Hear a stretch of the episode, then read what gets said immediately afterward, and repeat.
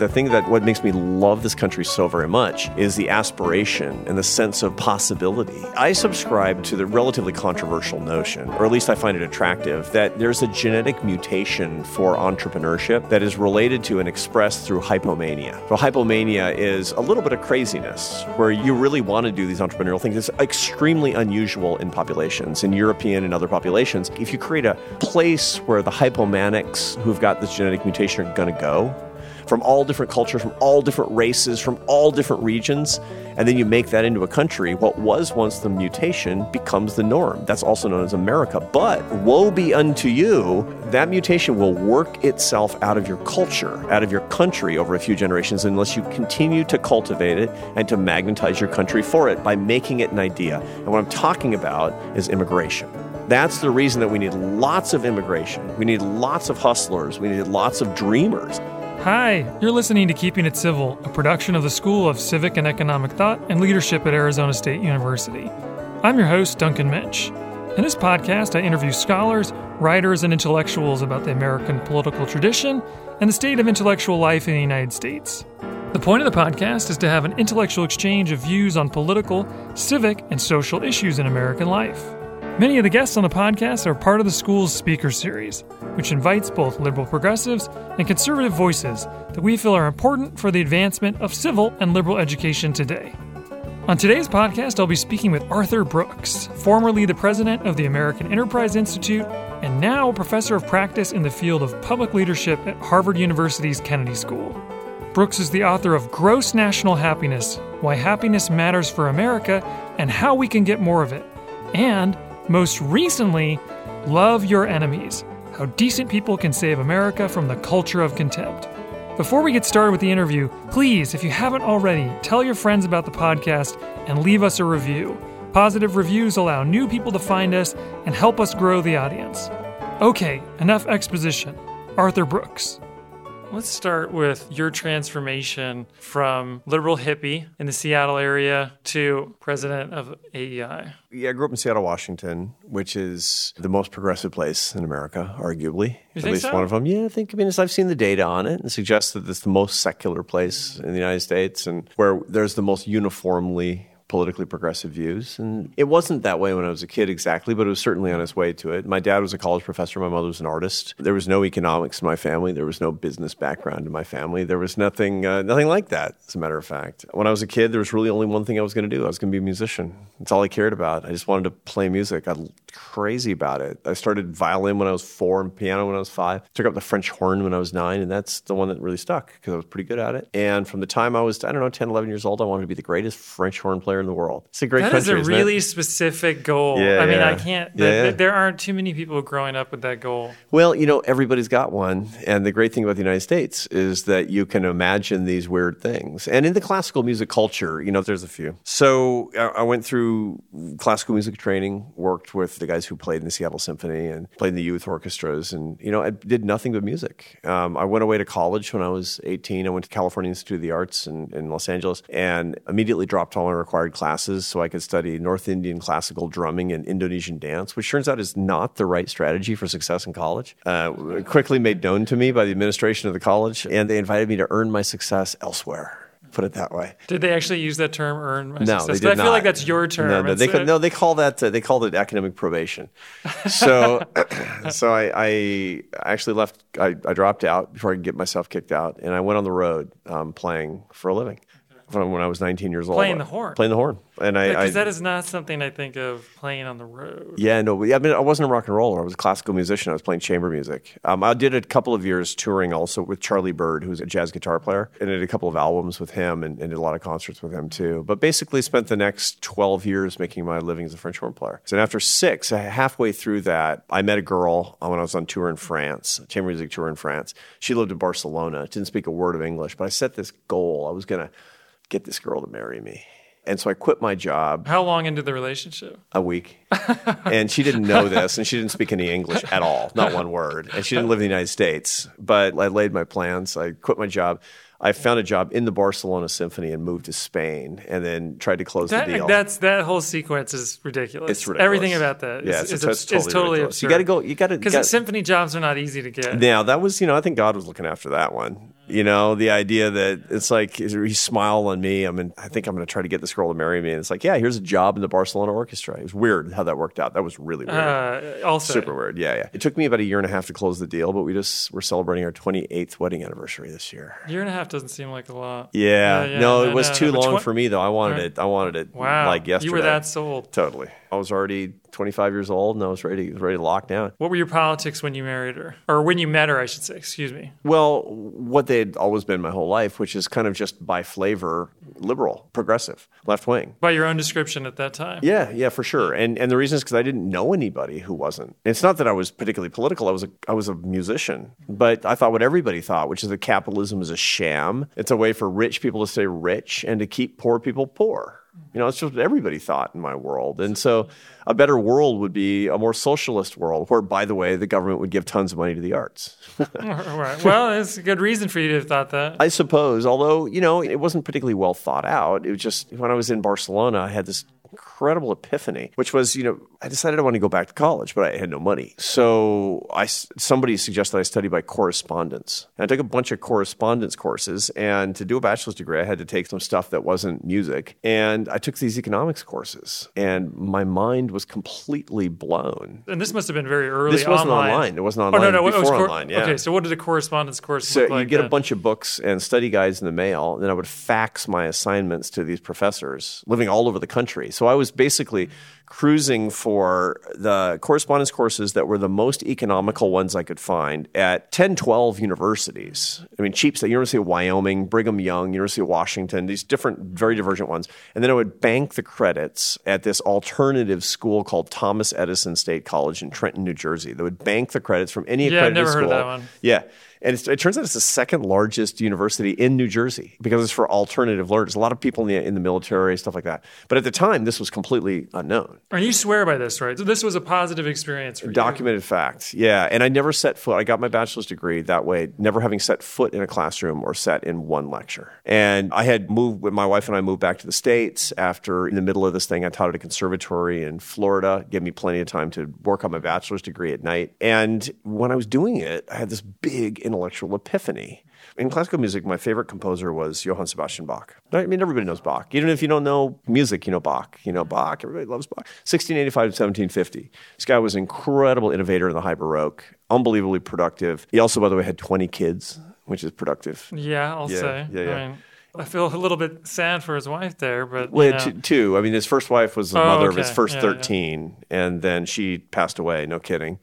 And then his second wife, uh, the mother of his sense. last seven. Ten of his children lived to adulthood. Um, uh, several of them were really, really famous composers in their own right, as a matter of fact. But Bach was asked before the end of his life, and I remember this key moment where I was reading Bach's biography, and Bach was asked, "Why do you write music?" And this is a really interesting thing because everybody asks you what you do. They ask you and me, "What do you do?" You say, "Oh, I'm a college professor." Whatever. Nobody ever asks you why do you do what you do. And Bach was asked why do you write music, and his answer was the aim and final end of all music is nothing less than the glorification of God and the refreshment of the soul. And and if you're not pretty religious, good answer it's a for pretty good answer for one sentence. and so if you're not religious, you don't get hung up on it. It's basically the purpose of work is to serve. And I thought, can I say that? And the answer was no. So I decided to dedicate myself to something that I really thought could serve the world. And I had been learning this stuff about economics that was just so shocking to me. I had learned, for example, during this period, that four fifths of starvation level poverty had been eradicated since I was a kid. The world was positively, unambiguously getting better. And I had no idea that billions, two billion, my brothers and sisters have been pulled out of poverty since I was a kid. Incredible.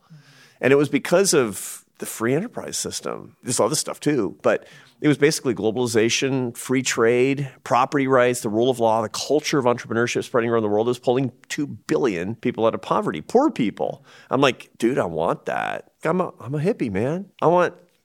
Okay.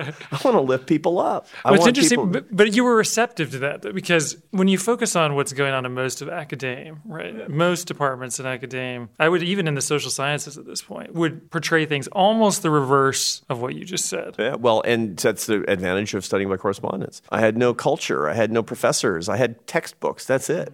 And so I was able to just look at the facts and come to my own conclusions, plus the fact that I was starting my bachelor's degree when I was 28, which is a good time to do it because you're kind of a grown up. I'm still kind of a grown up, but I graduated a month before my 30th birthday. So I did it real fast. That's, but yeah, you got a really I, late start in I terms of your education. Yeah, totally. And so, you know, graduation day for me was walking out in my slippers to my mailbox and picking up my diploma. That was marching for me. But you did a PhD, so. Yeah, no, so that happened you, afterwards. When, so the whole when, point was I decided because of Bach to leave music and to dedicate myself to spreading these ideas that could lift more people out of poverty and give more people lives of dignity mm. That's what I wanted to do with the rest of my life. And so I went and got a master's degree in economics, and then I got my PhD in public policy and became a college professor. And when did you you finish the PhD? By what age? Given that you finished your bachelor's at thirty. Thirty-four. How's that possible? My wife was super pregnant, and I needed to get done. And so, so you entered into a, a program. You didn't do a master's at a different location. Oh, I did. I oh, did you did a master's in one year, then I made a PhD in three. Yeah, it was fast. It was fast, and I, I, I'm not going to argue that I did the best work I possibly could have. But I got signatures on my dissertation that gave me the PhD. It's and, almost unheard of. Three years years yeah, was, almost yeah. unheard of. Yeah, but I was in a hurry, and I'm glad I did. And then I went and taught at Georgia State University for three years. Then I, after that, I taught at Syracuse for seven and a half. Then they came to. I'm president of the American Enterprise Institute for the last ten. It's a great life. Well, this I mean, is a great country. Yeah, it's a pretty amazing story. I feel very blessed. Yeah, very yeah. very lucky. I mean, it's a very American story. Yeah, at least in the positive sense. Right? Yeah, for, but, for sure. Uh, yeah, it's a for unique sure. one. Yeah, for yeah. academe, it's a unique one for music.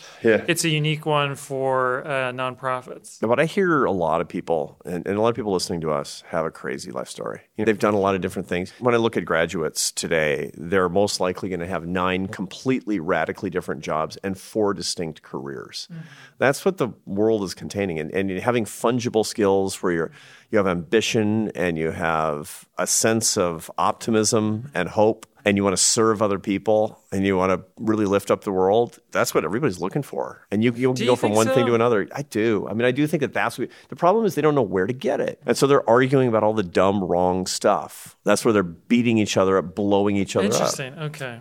I think let's, people are fundamentally good. Yeah, I guess I have a hard time seeing this to a mm-hmm. certain extent. So, yeah, I mean, just it. looking at some of your own work, I was reading one of your pieces for the Times about uh, narcissism, and, mm-hmm. and, obviously, it's pretty easy to place the rise of narcissism with the rise of social media. That's not a hard association to make. It's an accelerant for yeah, narcissism right, for, for, sure. sure. Yeah. Obviously, most people's impression of the upcoming generations, millennials and iGen, Gen Z, they, these generations are totally self-consumed, and I don't find that teaching them to be completely true, but I do think the maturity levels are dramatically lower than they used to be. And I do think some level of self consumption, and I do mean that in every sense of the word, both turning the inward gaze and also more negative self defeating habits, that these things are on the rise. So when you say that underneath that is a fundamentally positive outlook, maybe is that the right word? No, there's a fundamentally positive moral impetus. There's a moral consensus, deep moral consensus that I think that we largely share. There are pathologies, to be sure. There are pathologies with almost every generation. My kids will say, we all got issues. Sure. And the issues from the current generation are really, really tricky. I mean, the biggest problem that we have among millennials, people in their 20s today, and then people a little bit younger, is unhappiness. The truth of the matter is that when you're thinking about yourself and when you're encouraged, technologically encouraged to think about yourself, to display a fake life and consume the fake lives of others, you're going to be miserable. And the result of that is sort of self evident at this point. You find that, depending on the data that you look at, people in the 20s today are 30% less likely to be in love than people were. Look, when I tell people the story about how I met my wife and chased her to Spain, knew her for a week, got all in. They're like, "That's nuts. That's crazy." That's, it is right. That's yeah, a little it, crazy, it but, you know, look a lot. I mean, I bet you've yeah. had a love story like that. I mean, I bet you did took some big risks with your heart. I have, yeah, sure. People have stories like this, but all not know, today. Di- this is the problem. This Young is the problem. I mean, yeah, the digital age is yeah. dramatically affecting things. It's I mean, made the, people the really. Con- they're are, too conservative. Young people today are too conservative, and this is the big hmm. problem that we face. So, I wouldn't have thought you would use the. Yeah, they're too. Term. They're not willing to take risks, and and part of it is uh, there's uh, people my generation have a tendency to keep their kids in a cocoon. I mean, when you talk to people over forty and you say, "What was the first time you went out of the house on an errand by yourself?" It's like I don't know, six. And you ask people, young people under 30, it's like 14. And so there's a safety culture. Then on college campuses with the safe spaces and the trigger warnings and the, the complete reluctance to let anybody have a competition of ideas, that's not leftism, that's just safety.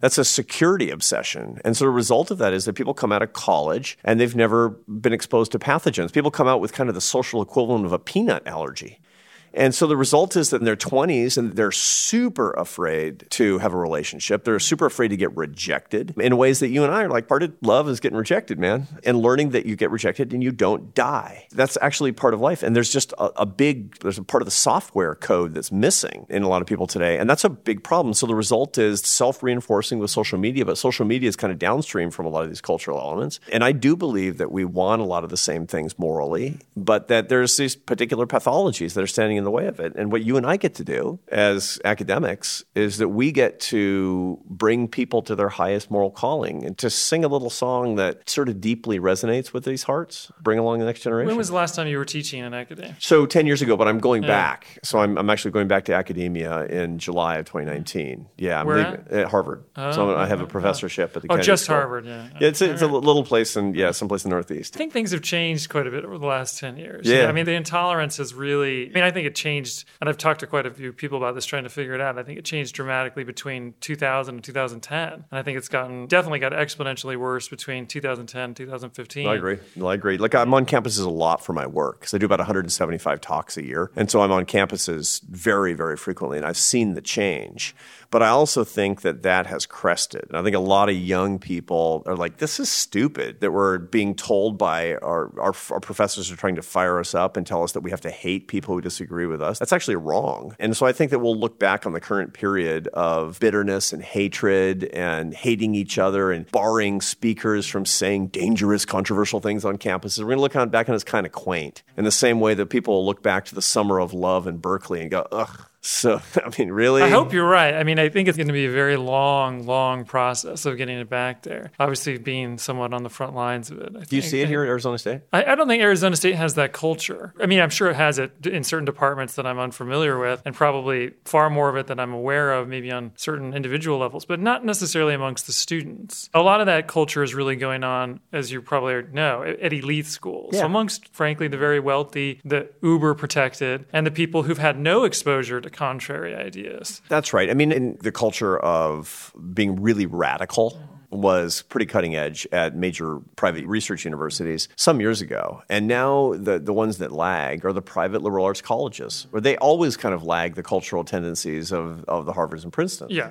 And so those are the ones that are most intolerant today, are the private liberal arts colleges, particularly in the Northeast. I have a colleague named Sam Abrams who teaches at Sarah Lawrence, but he also is a scholar at AEI. And he's done this work on, he's like, you look at these private four-year liberal arts colleges in the Northeast, and, and those are the ones that are looking an awful lot like the Ivies were six or seven years ago for the climate of ideas. And now at Harvard, they're trying to recruit people who think differently on purpose to get better competition of ideas. That's the cutting edge. Interesting. So I think I that- wasn't aware that actually yeah. that process was starting. Yeah, well, I mean, it's slow and it's going to be clumpy and there's going to be paroxysms of these types of things going on for a long time. But I actually think that the new wave, and so people who want to be really super modern about this are going to be like, yeah, no, no, I demand a competition of ideas. Not that I don't want anybody to agree, but I demand to be around people who think differently than me because that's the ultimate way to embrace diversity. It's idea diversity, and that's a very beautiful and good thing. There's this very specific ideology surrounding the concept of diversity that resists the idea that diversity is intellectual diversity, and also even has a very specific concept of culture that really doesn't even necessarily attach to ideas. Yeah, but that's Right. pretty exotic. It doesn't really translate very well down to kind of how students see, feel, and think. I think that the change at universities always winds up coming from the inmates. And so the students will be like, I refuse to be miserable like you're telling me to be. I just won't. I just refuse to put up with you telling me I'm a permanent victim and I have to be mad all the time. And that will be kind of a fun rebellion. And well, I think it's already happening. I mean, I agree with you that I can see it in many of my students. Sometimes they'll come and they'll tell you these things under a whisper. I don't really buy. Yeah, yeah, yeah. I don't really think this way because they know they're not yeah. supposed to toe the line. Yeah, no, that's like the equivalent of passing around Samizdat literature. You know, in the in the old Soviet Union, Mm-hmm. it's like no, no, no. We all believe in freedom. That's happening less, and, and that's where you see it as Yeah, cresting. yeah, I totally do. I think that basically we're about two years past the worst point in the intolerance of a competition of ideas, and there are going to be flare-ups for sure. That means that certain colleges, it's still the worst is yet to come. At the universities that we're talking talking about. Look, the sensible places where people just want to get a good education, like Arizona State University, never really were barbecued by this problem. And the great elite universities, private universities, also known as the really expensive ones, because they're starting to get their idea clear on how we train people best to be good citizens. But don't you think also that there's certain disciplines and certain departments that are eventually going to work their way out of business, for lack of a better phrase? Give me an example. Well, I mean, obviously, most of the traditional humanities departments are really suffering Yeah. in terms of enrollment. If you don't have enrollment, you're eventually going to fold. I Gotta mean, they, I mean, they, they're not going to be able to have Yeah. hires. They're not going to be able to hire new Yeah. faculty lines. You can only have so many conferences if you have no students. And a lot of these departments have been buttressed for a long time by bigger departments like subfields of history or any of the studies departments, etc. But as history wanes, hmm. as English wanes, Yeah, I hear you. I don't think that they're going out of business. I think what they're doing is resizing to the right equilibrium. See, what's happened is over the past 50 years, the percentage of the American population going to college has massively increased. But that doesn't mean that all fields and subdisciplines and specialties and departments and colleges have to all increase by the same rate. It's going to be inequality in that. What probably in equilibrium will happen is that a massive increase will be in STEM fields. And part of the reason is because that's what matches why do kids go to college? And part of it is just the love of learning. I got my oldest son is a junior in college. He just isn't crazy about learning. I mean, he's just a glutton for information. But most that's that's the time to be. Totally, Yeah, absolutely. yeah. But you're not going to expect everybody who's going to college to do that. They want to uh-huh. work for a. Living and they want to be trained to work. You're going to have people in the arts and humanities, which is fabulous, but it's not going to increase at the same rate as people who are going to college to get the job training to be doing things that actually work in the modern economy. So I think in equilibrium that we'll see a lot of these humanities feel right sizing, but not disappearing. The job markets will be equilibrated so that you won't have five times as many PhDs coming out in art history as jobs available and things like that. And so it'll Well, be there's better. a great irony in that, in the sense that a lot of these social justice, quote unquote, oriented fields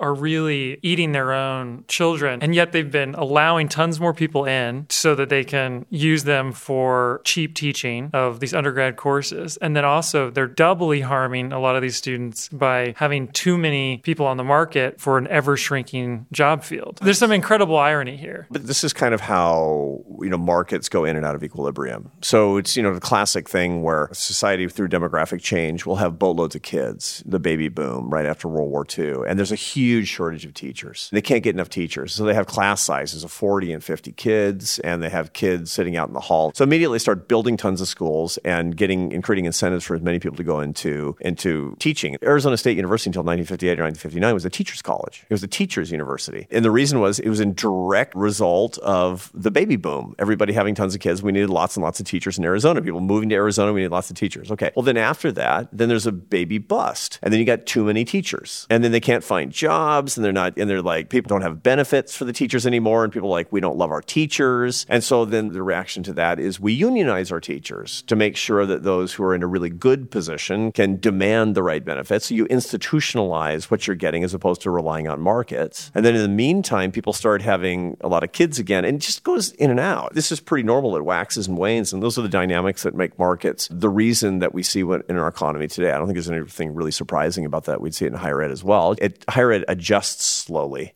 Very, very Yeah. slowly. I mean, that's sort of what I'm trying to allude to. Is like you would think that more would have changed more quickly by now. I, mean, I don't like, know. I mean, it's like, you know, if you go back 300 years when Harvard started, 1636, we're on the cusp of the 400th anniversary. And there's been a lot of stuff that actually still is the same. It's a very slow moving industry. Yeah, It's also. not entirely open to market signals in the way that, say, the software industry would be. Sooner or later, it more or less catches up with the needs of students. I'm not pessimistic. I'm actually really hopeful. You don't strike me as a very pessimistic person. Yeah, not so much. You're listening to Keeping It Civil. I'm Duncan Minch, and today I'm speaking with Arthur Brooks. I'm Paul Carrese, Director of the School of Civic and Economic Thought and Leadership at Arizona State University. We launched Keeping It Civil because we believe in the power of intellectual dialogue to both renew our civic life and remind us of the value of liberal arts learning. At the School of Civic and Economic Thought and Leadership, we are restoring space for civil discourse across divergent views on human, civic, and academic issues. Our majors and minors undertake a liberal education to discuss moral and political thought, economic thought, and America's ideals and constitutional principles. They study important historical moments and leaders, and they experience leadership challenges through special seminars, internships, and programs. This broad foundation prepares them to be ethical, adaptive leaders in their chosen professions or civil society or in public affairs. We hope you'll learn more about the School of Civic and Economic Thought and Leadership at Arizona State University by visiting scetl.asu.edu. The School of Civic and Economic Thought and Leadership at Arizona State University, a new class of leaders. Welcome back. You're listening to Keeping It Civil. Now we will continue our conversation with Arthur Brooks. I haven't got a chance to read your new book because we haven't got a copy of it yet because it's not out, right? We didn't get an March advance 12th. copy. Yeah, yeah, March Right. 12th. Yeah. So We're recording this, what, a month and almost, a month and a half before the release before of it's the book. Yeah, yeah. released. Uh-huh. Okay. I haven't seen an advance copy. I'm going to guess that you're optimistic that we can solve our civic dialogue crisis. No, but I mean, you're. I get it. Actually, I'm not optimistic. I'm hopeful. To be hopeful means something can be done and we can do something about it. Optimistic is to say you think things are going to be okay. I don't know. I sort of suspect so, but not to the level of optimism. But I'm really hopeful because I think there's tons of things that we can do. That's what you're trying to do with this podcast, is to bring hope on the basis of empowerment to make civic dialogue more possible by giving people the tools to do it. Right? I think sometimes leading by example is enough. Oh, it sure can be, particularly if you're in a position of authority, if you're in a position of leadership. People are prone to mimicry and they mimic the lives and behaviors of leaders. So when leaders are virtuous and when leaders show love, and when leaders are fighting for the radical equality of human dignity, and when leaders show that they believe in the limitlessness of human potential, then people start to think that way too. Well, that's the most powerful tool we have. I think some of the problem is that for a long time, our dialogue was just cable news back and forth, the crossfire model. But then also, academia has not helped, right? Right. Because there's all the intolerance that we just discussed. What are the other factors that you think got us to this place? Well, this is actually quite common in the wake of a financial crisis. So, in a financial crisis, which happens a couple of times a century, you usually have 10 years, even more sometimes, 15 years, where virtually all of the fruits of economic growth go to the top 20% of the income distribution. And the result of that is populism, is political populism, where people are reacting. And so, it's right wing populism, left wing populism, it's all the same. Somebody's got your stuff, and I'm going to go get it back, whether it's immigrants or foreigners or bankers or rich people or whatever. Somebody's got your stuff, which is the reason that you're not enjoying the fruits of economic growth. And the truth is, macroeconomically, we don't know how to make even economic growth throughout the population in the wake of a financial crisis. So there's no great, terrible movement afoot. There's not the Illuminati or the Rothschilds or something doing this. It's just a macroeconomic problem. But the result is that you always see populism. And the populism is what actually drives this. And then everything is downstream from that. People listening to us, they can think of a politician in the Democratic or Republican Party who's really super angry and snarky and populist and firing people up and creating the wrong incentives for people to behave in bad ways. Those people are total symptoms of the problem. Their politicians are created by the culture and they influence the culture too, but they're largely created by the culture. The technology feeds into it as well. You basically have an infrastructure, uh, particularly driven by social media, where people can silo their news consumption and all of their information such that everything they hear reinforces what they thought before. That's a really destructive thing, but it, it was created and people are consuming it because of the fundamental bitterness and populism in the moment that we have right now. I think that there's a positive side to some populism. I mean, I'm thinking of somebody like Christopher Lasch, who's certainly one of the most articulate advocates of populism. Now, he uses it in a way that most people don't. You know, there's, he, there's, he uh, rebels against the elites. Absolutely. Yeah, It's a rebellion against the elites, and it's also a return to a traditional value system and also a back to basics sort of outlook that maybe is a ideological and cultural correction that is needed. Maybe you know, and there there's all kinds of ethical populism. I mean, people can demand to be in a culture where they love their neighbor, and they they're tired of being pushed around by these very leaders. One of the things that you find typically in American culture is that the populism is a disequilibrated state. It's not the state of nature for Americans. It's the state of nature for the French, but not for Americans. Americans are not populists on average. I mean, I saw this survey at one point that asked, "What's your view on some of the richest people in the world?" And you know, the French, what's your view of Bill Gates? And it's basically like, let's burn his house down and take his stuff, right? Americans are like, I hope my kid is the next Bill Gates. That's how Americans It's typically aspirational, think. Yeah, it's, right. it's a, and, and, And it's it- and- non-populist. Aspiration is basically a killer for populism because people want to be able to get ahead. Now, that requires that we have a system that makes it possible for people to earn their success, to be sure. And those pathways have been foreclosed too often for too long, especially in the wake of the financial crisis. So I completely get that. But I think that the backlash against populism is a kind of a different sort of ethical populism where, especially young people, is going to be driven by your and my students, are going to say, I just refuse to hate my neighbors. I just refuse.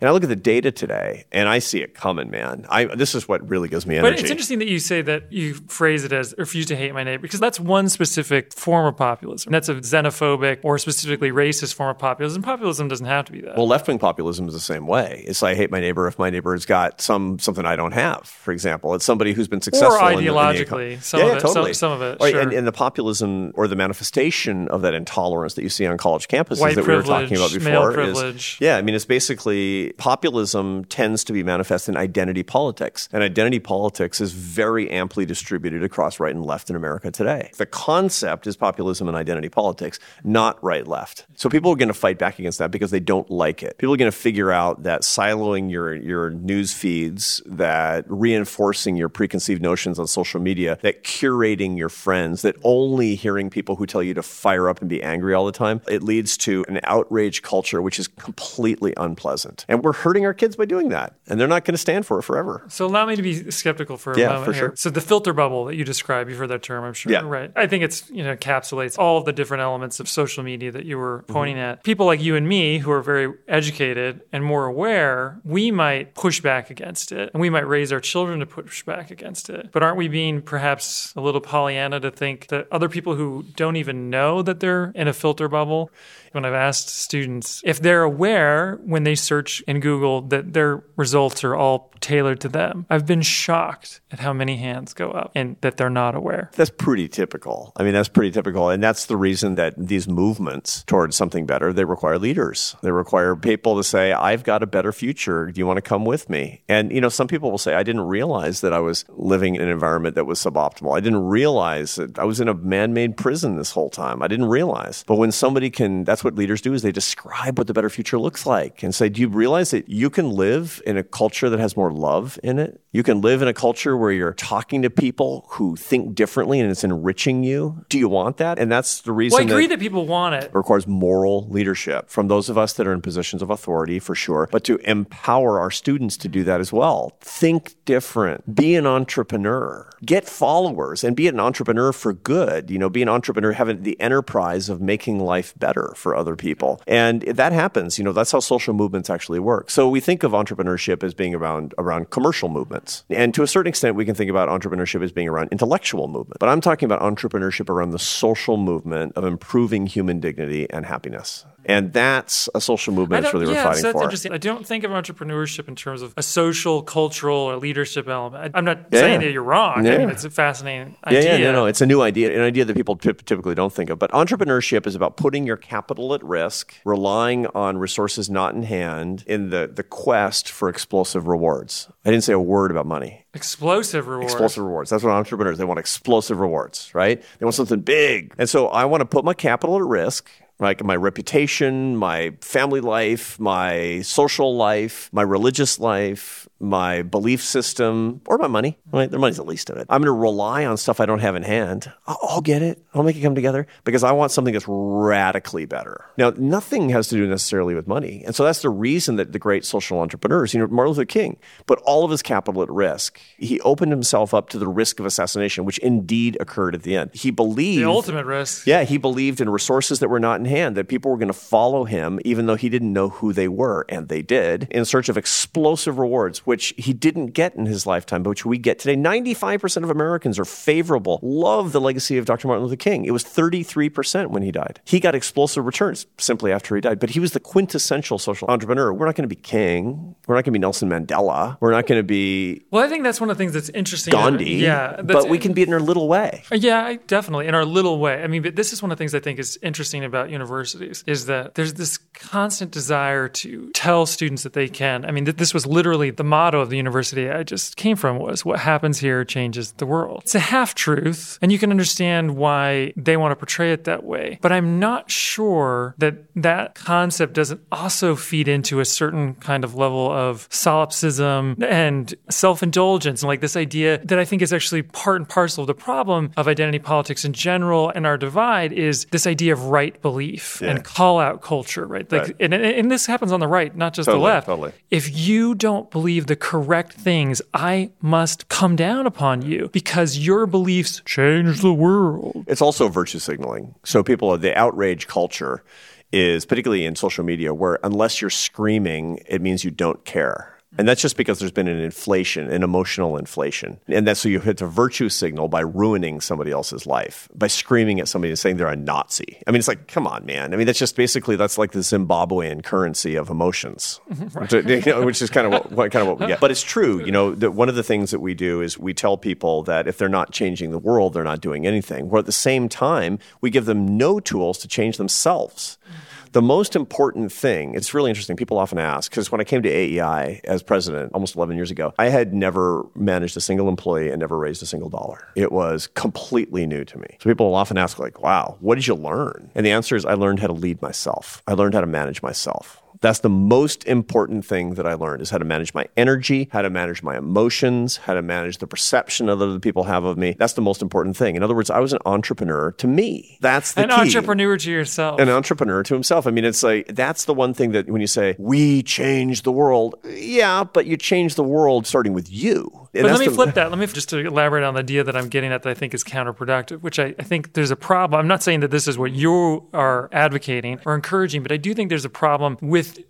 even just the education system in general telling people that they can change the world without giving them a full appreciation of history and how difficult it is to change the world. If we look at Martin Luther King, I mean, yes, was he an incredible success on many levels? Absolutely right. I mean, he accomplished one of the most difficult things, most consequential things in American history, but many of his goals obviously went unmet and obviously paid the ultimate price. And he's also a once in three or four or five generation type of Totally. I mean, like- social entrepreneur, to use your own term. Completely. And St. Paul went to his grave thinking that his whole experiment was a total disaster. It was a fiasco. He was martyred, worked for decade after decade after decade, and he thought all his churches were going south. For all he knew, Christianity was going to be a bust. You know, that's that's the Exactly. thing. I mean, that's the thing about it. But more importantly, the frustration that comes from studying the great women and men throughout history is because it does give you a sense of your own smallness. It's kind of the historical equivalent of Soviet brutalist architecture. Go by one of these huge buildings like I'm an ant. But that's the wrong way of thinking about it. We shouldn't say you're going to change the world. You're probably not in a meaningful way, but you can change you. You can change your own heart and you can probably change a couple of other hearts too. And that's really really good. And that's okay. It's not right? just okay. That's super heroic and it's so unusual,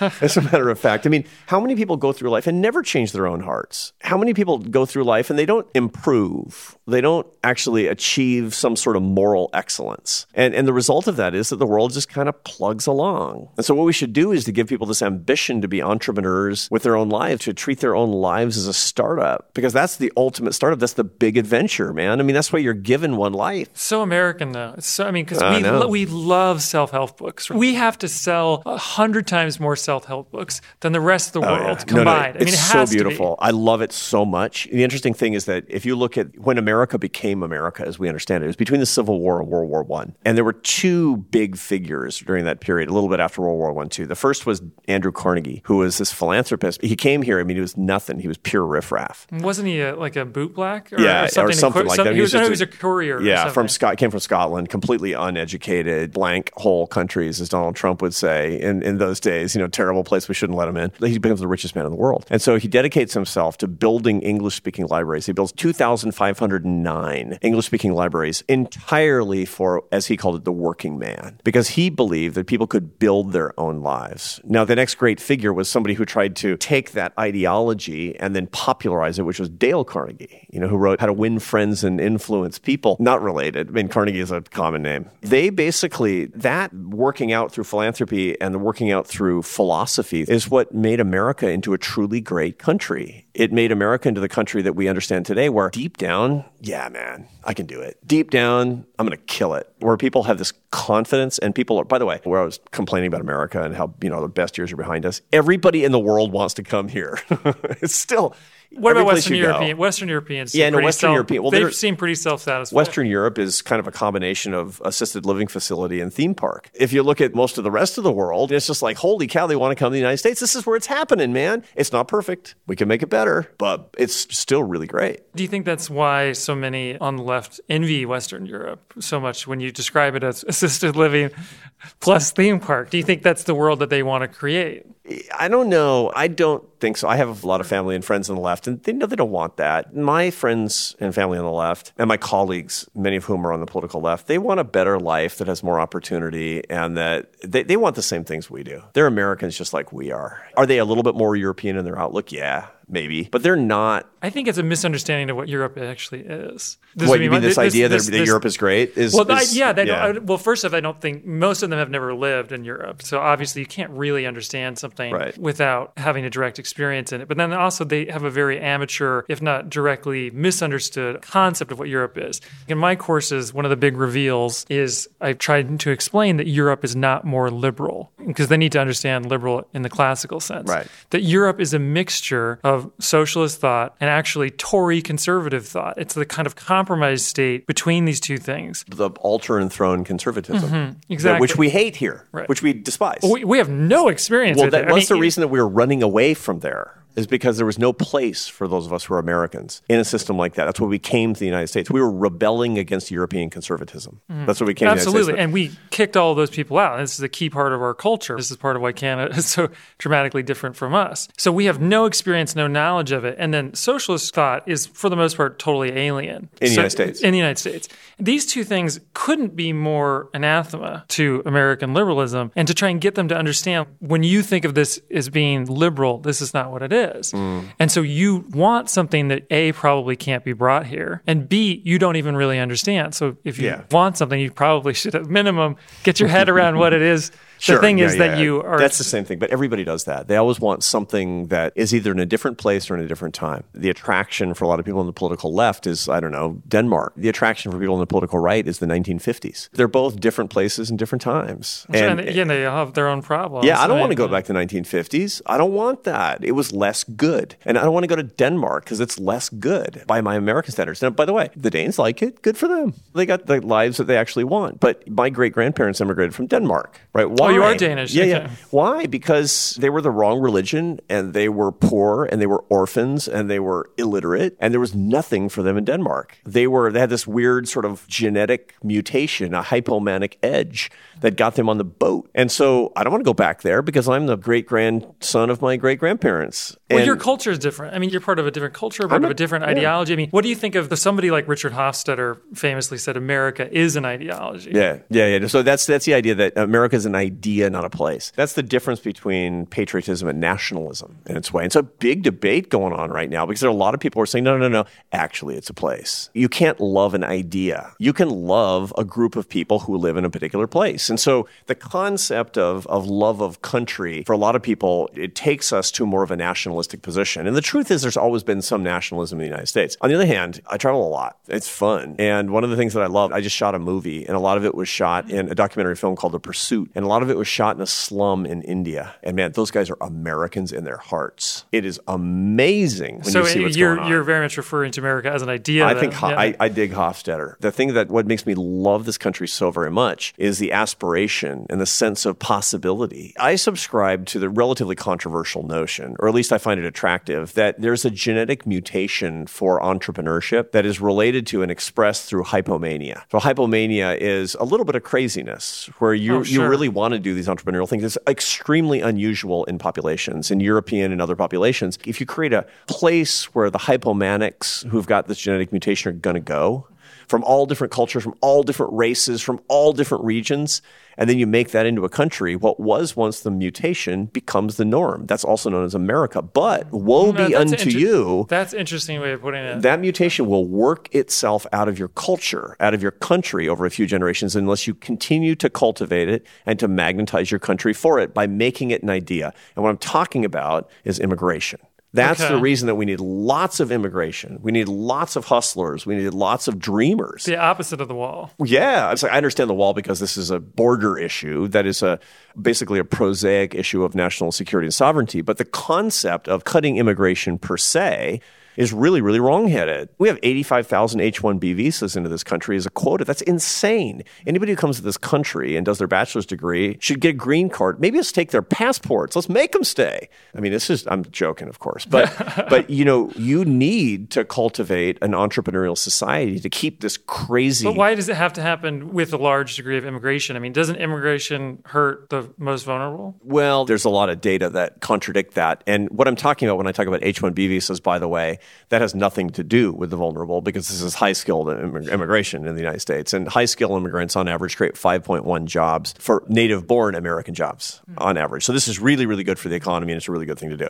Low skilled immigration, on the other hand, is another issue, and people have to decide what their ethical position on that is. My own view is that low skilled immigration is really super entrepreneurial, just like high skilled immigration is. I also am pretty persuaded by the data that suggests that there's not that much competition between low skilled immigrants who speak English or who don't speak English and low skill, low wage Americans who do speak English because they tend to be in different job markets. That said, of course, there's going to be some displacement. So we need to take care of that with enough imagination in our social safety net and our education programs to make sure that people can skill up. Otherwise, we're just laissez faire, man. So let's just hope that everything works itself out. I think that we can have it all. I think that I we see can, this. I think see this in can- you. I You you tend to hedge this all. way. Yeah, I think that in we can have it all. your- I mean, I just don't think it's a zero sum. It's not a fixed pie. I think that we can have both of these good and beautiful things where we have more people who are leavening our society. More people who are coming here. It's like, yeah, I love America. Bring it on. I want the culture. I want the adventure. And at the same time, the people who've been left behind in our society, I think that we can lift them up. I think we can have a social safety net that provides for their needs and education and where we should not have to have hungry people. We have plenty of money. We have plenty of expertise. And what we really need now is the mercy and the aspiration, the inspiration. And we need to work together, which is why this is an important podcast. Absolutely. So, one last question here. I mean, you said this in one of the books. You said people are losing confidence in American exceptionalism. I think you said it almost exactly like this, almost verbatim. And you have an interesting take on poverty in terms of how we combat poverty. That if I kind of spin these two things together, it seems like your idea is to grow the economy as much as possible, but also somewhat of a reinsertion of traditional values, traditional ways of thinking. I think you call it the optimism of opportunity. Mm-hmm. And this kind of plays itself out. Well, yes, there's always going to be some kind of inequality. This is natural to the liberal capitalist system. But if things are functioning appropriately, the poor will continue to be lifted up further and further. And that this is, no matter what, better than the alternative, which is incredible bureaucracy, what you described yourself as, what did you say, assisted living plus a Theme park. Theme park. okay. It's not right. My wife is, you know, from Barcelona. She's not going to be especially appreciative of that. Yeah, yeah. Of course, the implication that you have there is that this isn't going to last for, Yeah. for much for too much Not longer. in its at current least- state. Not Yeah, in its right, current state. not in yeah. current well, well, state. just Barcelona, by the way, Spain between now and 2050 will lose 25% of its population.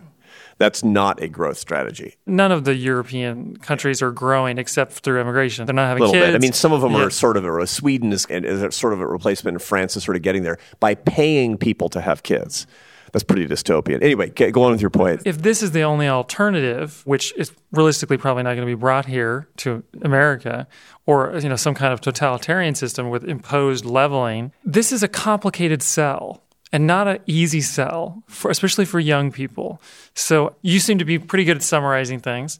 Give me a quick sell. So, if you want to talk about how to combat poverty, you have to talk fundamentally not about money, you have to talk about dignity.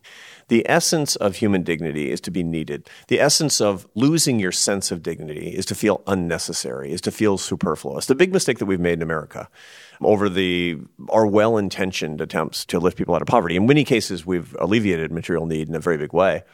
But the big mistake that we've made is telling people that they're charity cases, teaching them that they're superfluous. This strips them of their dignity. And furthermore, it's an incredibly classist way to strip people of their dignity to say, because you're poor, you're less necessary. That's what we're telling them again and again and again. The right way to think about people at the margins of society, whether they're immigrants or whether they were born here, but they're at the margins of our society, is to think, what can I do to make more people needed today in their families, in their communities, and in the economy? What can I do? That's what I really want to do. And answering that question is the adventure of our time. You know, what can we do with our education system that makes people actually, it's like, forget training people along the lines that we've always done before. What can I do so that they're actually needed in something? I, I, don't care if it's welding or driving a taxi or working on a farm or being a university professor like you and me. I don't care. I want them to be needed because the essence of feeling your dignity, the essence of shedding your sense of envy and wanting to live in a place is a positive first derivative, man. It's a, it's I'm going up. I'm not going to put my hand in somebody else's pocket if I'm going in the right direction effectively because then my life is, I, I got it going on. And that's what we want for everybody. Make people needed and avoid things that make people less necessary, then we're on the right track. Well, we unfortunately are out of time, hmm. which I do say unfortunately because I really wish that we could talk for another hour. I have the sense that you could talk for another three or four. I'm um, about to go give a speech here at Arizona yeah, State yeah. University, which, by the way, is one of the great entrepreneurial universities um, in the United States, and I think the model for the future. You're, you really signed on congratulations for being part of a. I'm very. I couldn't be more thrilled to be here. I can here. tell you yeah, love yeah, it, yeah, and and this is I love this podcast. Congratulations on what I think is going to be a really big deal. Appreciate it. I really appreciate you being here, and I hope that I will get to talk to you on this podcast or in some other capacity soon. Absolutely, right on. Thank you. You've been listening to Keeping It Civil, a production of the School of Civic and Economic Thought and Leadership at Arizona State University. If you'd like to learn more about our classes or events or the requirements for a major or minor at the School of Civic and Economic Thought and Leadership, go to scetl.asu.edu to learn more. This podcast was produced by Duncan Minch with audio production assistance from Central Sound at Arizona PBS. Thanks for listening.